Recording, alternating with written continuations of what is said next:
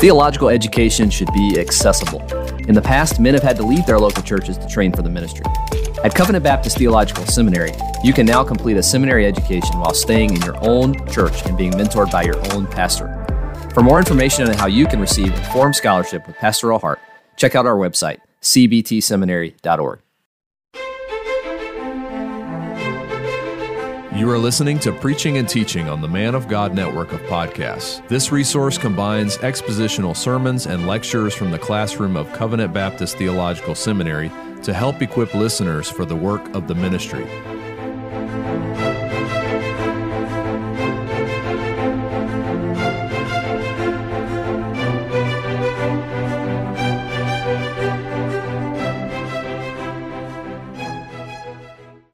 Another one of the works that Fuller engaged with from a polemical aspect was not necessarily a response to his gospel worthy of all acceptation, but this was something that began to go into many of the churches. He saw this happening in Presbyterian churches. It was happening certainly in uh, some of in the uh, the General Baptist churches, not the New Connection at this time, but the Old Connection General Baptist churches.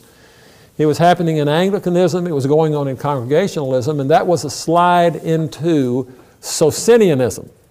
Socinianism is named after a a Polish theologian, Faustus Socinus, uh, who uh, came to believe that Jesus Christ was not God in the flesh, that he was merely a man uh, who had a high and exalted understanding of God, who leads us to God through his ethical life, that the atoning work of Christ is not actually an atonement for sin, uh, but uh, like the, the liberals of the 19th century, said is an example of devotion to God that would lead us even to the point of being willing to die, that there is no imputed righteousness. This is an ir- irrational concept. And so, uh, Socinianism claimed to have a rational view of Christ. They considered themselves Christians because they looked upon Christ as the best example as to how to live for God as a person who taught the right kind of virtues that we should have, but it is only by the following of these virtues in a rational way that we can be called Christians. Uh, that to Fuller was, of course, an absolute absurdity, but he looked at the Socinian system, investigating it, and uh, they made the constant claim that Orthodox Christianity would not produce virtues of, of patience and kindness and benevolence and security and love for God because how could you love a God who is so angry that he would condemn people in hell? And how could you love a God that would send his son to die such a horrendous death? Uh, how could you be virtuous if you suspected and looked at people around you thinking they were going to hell because they didn't hold your beliefs? And they had all these things saying that Socinianism freed you to be truly virtuous. And, and the people who were Socinians living rational lives had the best opportunity to develop true virtue in their lives.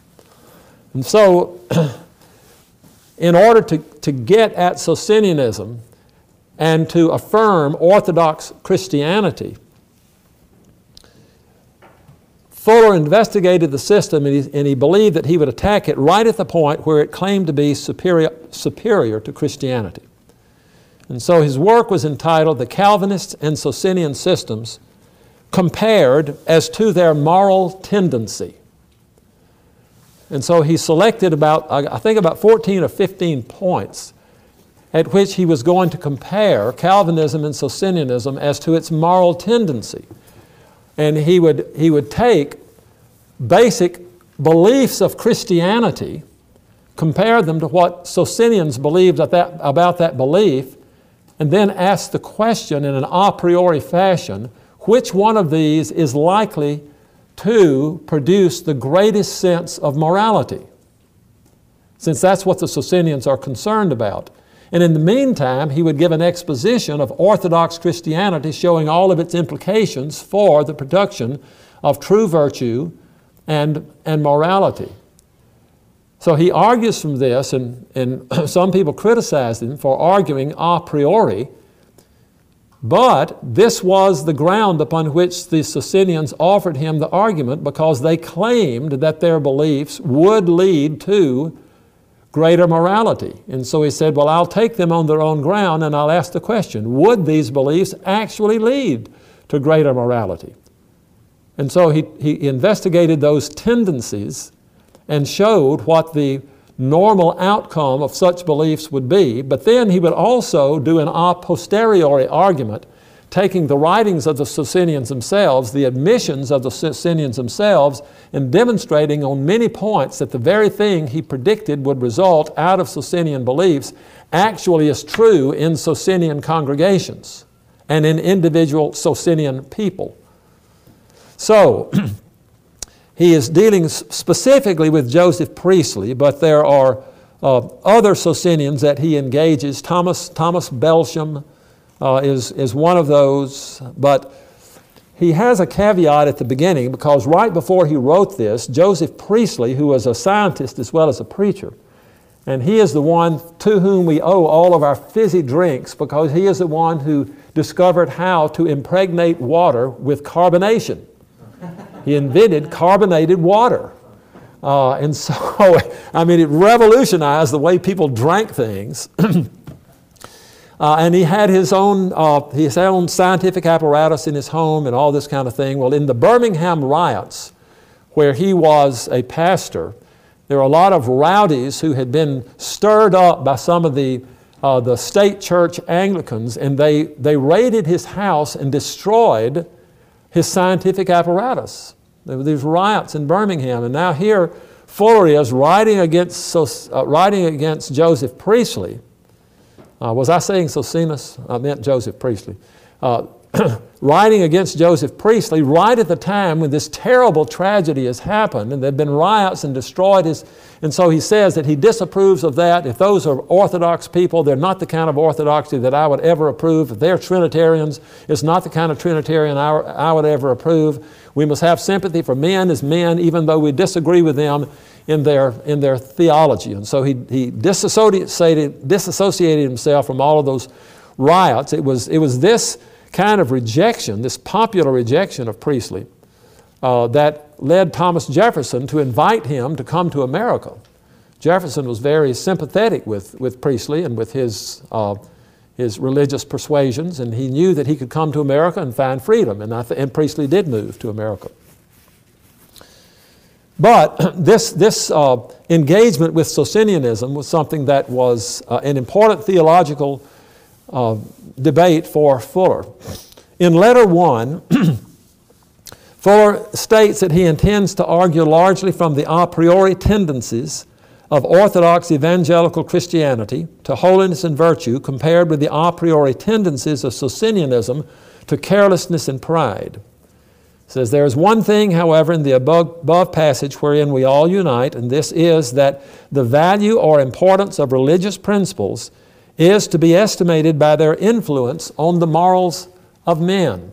So he, he took that basic the Socinian principle and said, All right, I, I will accept that. I, th- I, think that that is a, a valid way to look at uh, one way of evaluating the power and the truthfulness of, of, of religious principles. What does it do to the morals of men? so, letter two he says that he, he discusses the tendency of the respective systems to convert profligates to a life of holiness.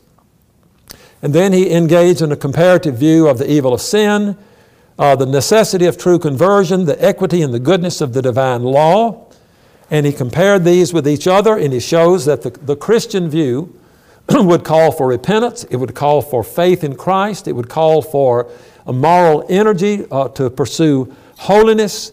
Uh, it would uh, call for all kinds of things that have the tendency to produce true morality. Whereas the low views of the law, the low views of, of human sin, uh, the dismissing of the necessity of, of repentance within Socinianism would leave people basically as they are, justifying their morals as, as they are. And then he discusses the actual effects, the a posteriori evidence. And so he looked at the works, uh, the work of Whitefield, the work of Edwards, the work of Tennent, the First Great Awakening in America, the Wesleyan Revival, Uh, how many profligates were converted by the preaching of these men? And then he says, Has Socinianism, can they point to anything like that? Can they point to go, even to going to the profligate areas of society and calling for their conversion? Has there been any instance of a conversion of any numbers of profligates by Socinian doctrine?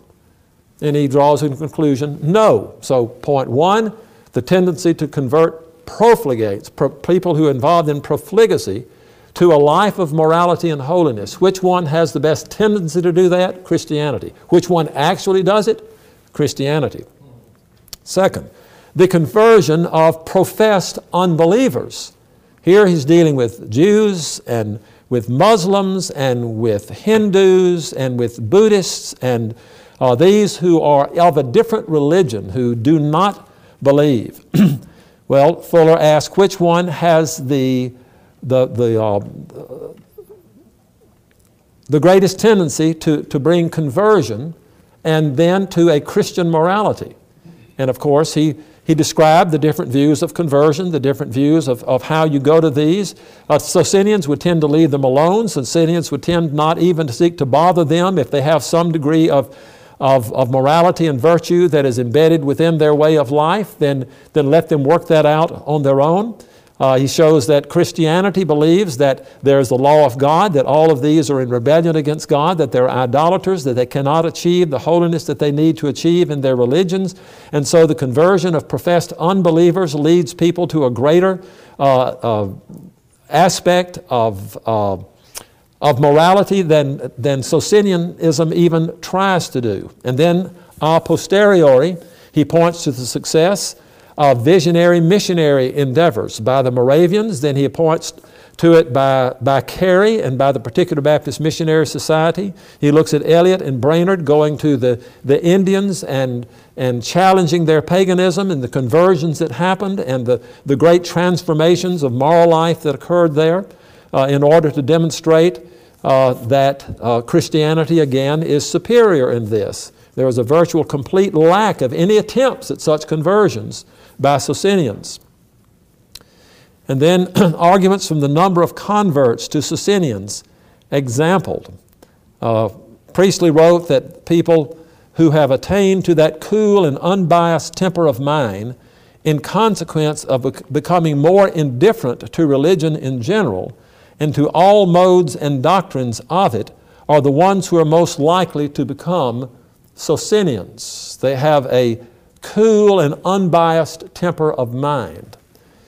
Uh, in other words, Fuller says the best preparation for being a Socinian is being destitute of all religion. Whatever virtue there may be among Socinian converts, it may be questioned whether the distinguishing principles of Socinianism have any tendency toward promoting it. then he dealt with other issues the standard of morality, uh, of the, uh, uh, as a person who values the law of God and values the holiness of God and sees in the death of Christ a statement against sin, etc., does that have the greatest tendency to produce repentance, to produce morality, or that which rejects uh, the death of Christ as being necessary for, for forgiveness of sin at all? Is that which uh, rejects the law of God as having any absolute standard by which people will be con- uh, condemned if they, if, they, uh, if they continue in their rebellion against it?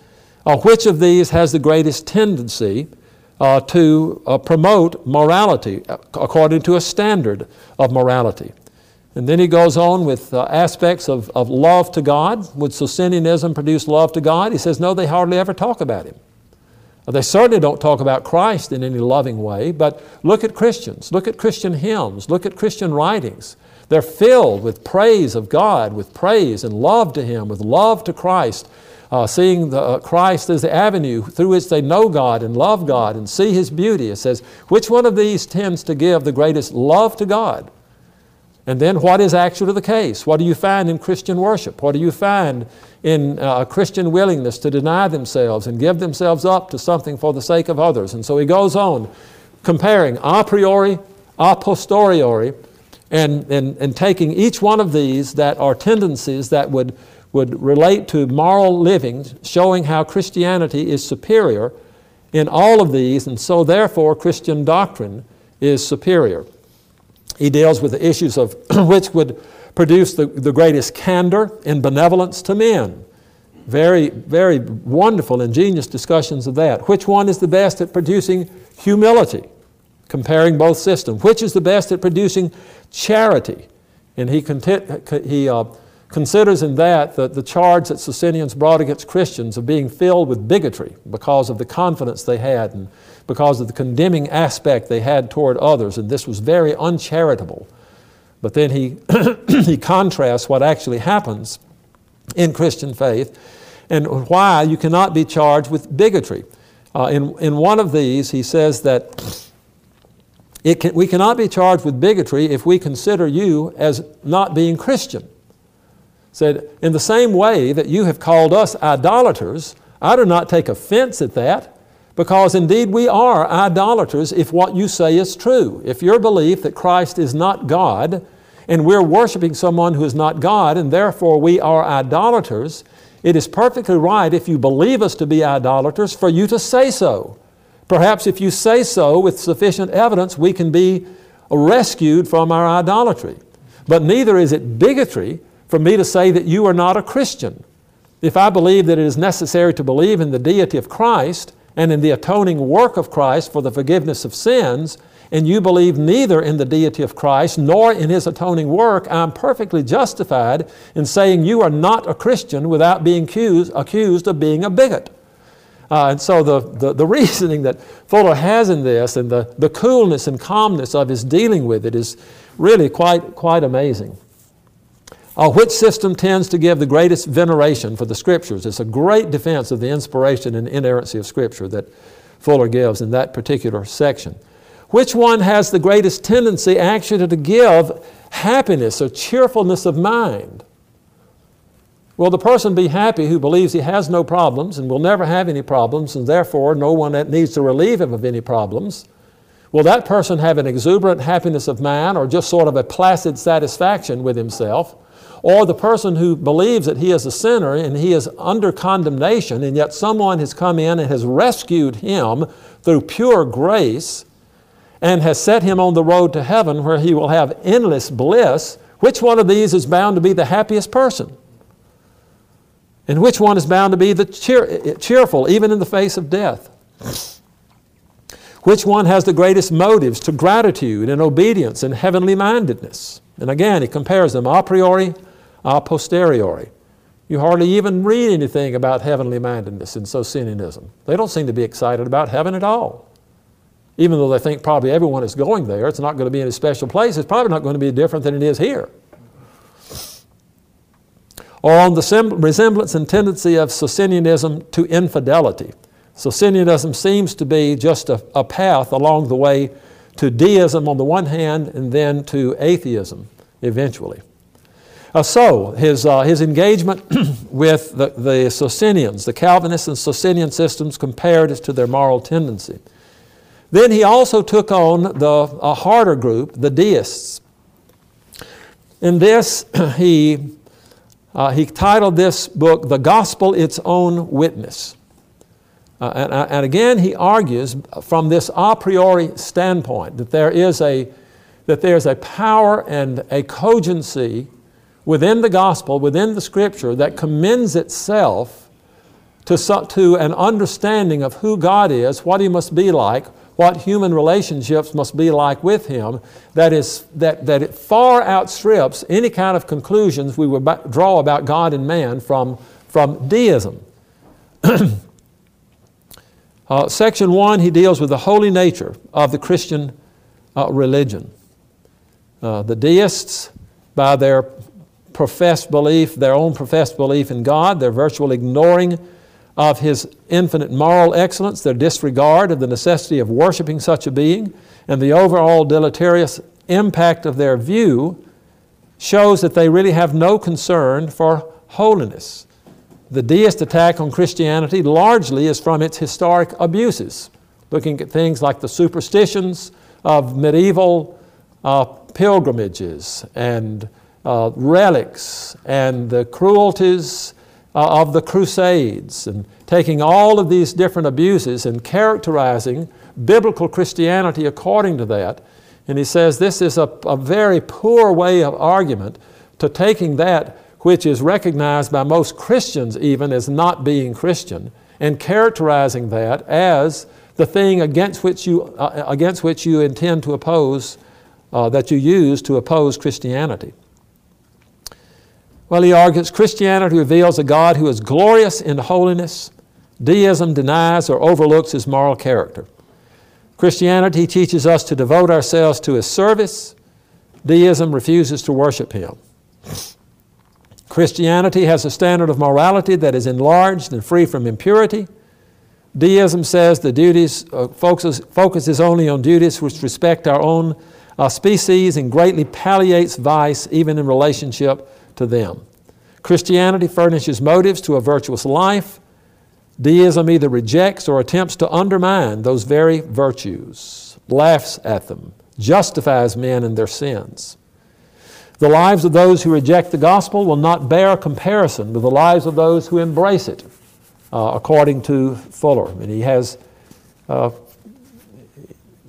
he compares the, the, the, impact of Christianity much in the way that he did in Socinianism, what happens in revivals, what happens to people, uh, what is the, the moral texture of society is completely changed when the gospel comes in. He changes what England was like before uh, the, the great awakening began to occur under Whitefield and, and Wesley and others, and all of the, the improvements in society that came as a result of Orthodox Christianity and applying the principles of Christianity, how deism comes in and has none of that power, none of that kind of, uh, of moral uh, energy.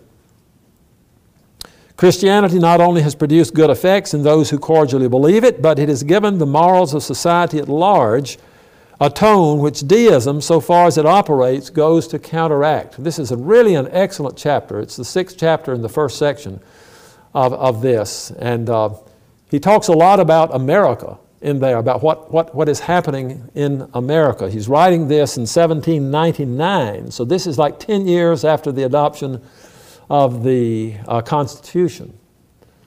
Uh, and his, observe, his observations of the of American society built upon its freedom, but built upon also the awakening. He, he, he affirms that the middle of the 18th century and the Great Awakening prepared America for the freedom that they wanted in the Revolution and then prepared them for the writing of their Constitution. And he, uh, he quotes George Washington and, uh, and others in this. It's, it's really an, an interesting uh, way of approaching the impact of Christianity, even for those who don't believe, the freedoms and the, and the uh, advantages they have when Christian principles are inserted into a society at large. and he had many ways of comparing that also to what he had observed through the letters of Carey about uh, Indian society. Uh, which was, was built upon pagan culture at that time and had many things that, of course, were highly regrettable. He says Christianity is a source of happiness to individuals and society, but deism leaves both the one and the other without hope. In section two, he talks about the harmony of the Christian religion considered as an evidence of its divinity. Uh, he discussed this in five chapters, and this again, this is really, really nice stuff. he talks about the harmony of Scripture with historic facts events by the fulfillment of prophecy. There's, there's nothing in deism that has anything like that to test its veracity. But Christianity sets himself out there on the stage of history asking you to test its veracity and ask, did these prophecies come true? Did this actually happen? Did the Babylonians actually attack Israel? Uh, was there a person actually born of a virgin? Uh, was there one who died on a cross, ostensibly to save people from their sins, as predicted in Isaiah 53, etc.? Goes in through. So, so Christianity has put itself out there in the historic arena, and we find that the Bible's proclamations are actually consistent with history.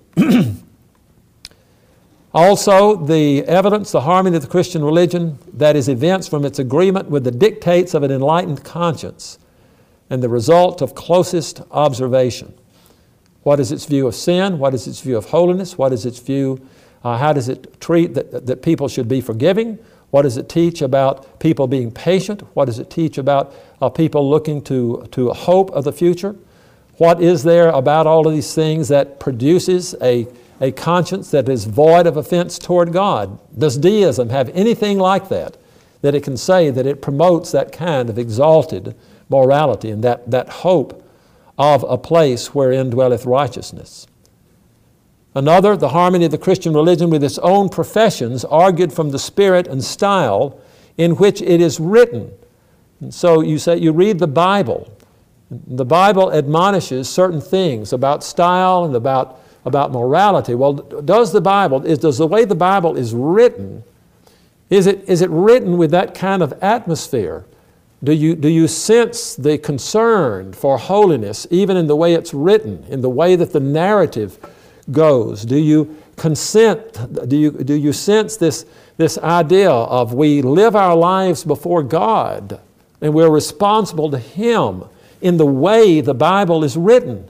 He said, You cannot read a page of the Bible without realizing that it's filled with the consciousness of God and that we live our lives before Him. I mean, you, you, read the Psalms and it's just all over the place, but it's everywhere. Even read the book of Ecclesiastes.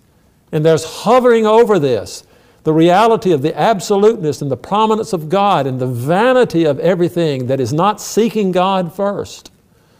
Uh, and so the style in which it is, is written, uh, the consistency of Christian doctrine, particularly that of salvation through a mediator, how this agrees with sober reason this is a really interesting chapter, and uh, he, he, he tries to argue from the standpoint of a, an extended analogy that he gives about how a rebellion in a country actually could be solved when there is a, there is a benevolent a person who is the leader of the country. He doesn't want to kill these people, but how is it he's going to reconcile them to himself and make them profitable members of society again?